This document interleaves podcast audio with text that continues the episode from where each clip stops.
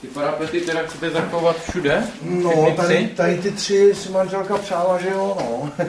Petr Vencel se domluvá s trojicí dělníků, která mu přijela namontovat nová okna. Budeme se snažit. Jo, jo, jo.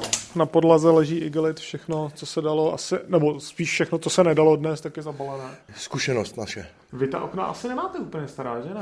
Eh, Ne, ne, ne, ne, ne. To, tyhle ty okna jsou zhruba 13 let. Za okny vede frekventovaná silnice, když projede kamion, je to slyšet i dovnitř.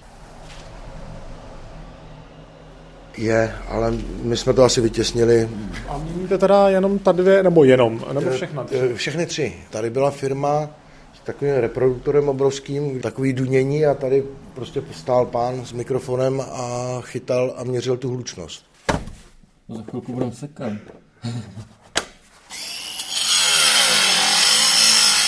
Kvůli hluku to je plně hrazený a e, my jsme si mohli připlatit ještě vlastně to trojsklo kvůli mm, teplotě. Podle údajů ŘSD projede po tomto úseku silnice každý den bezmála 9 tisíc aut. Z toho čtvrtinu tvoří nákladní doprava. Chráníme jenom vybrané místnosti, obytné místnosti, kuchyň a podobně.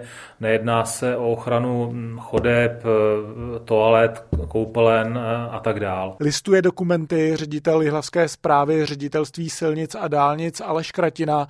Ve Stonařově dostane letos nová okna 28 domů. Protože nechceme jen tak čekat na stížnosti, které ale chodí samozřejmě i tak. Kromě Stonařová plánuje ředitelství silnic a dálnic na Vysočině kvůli hluku udělat letos podobná opatření v dalších třech obcích. František Jirků, Český rozhlas.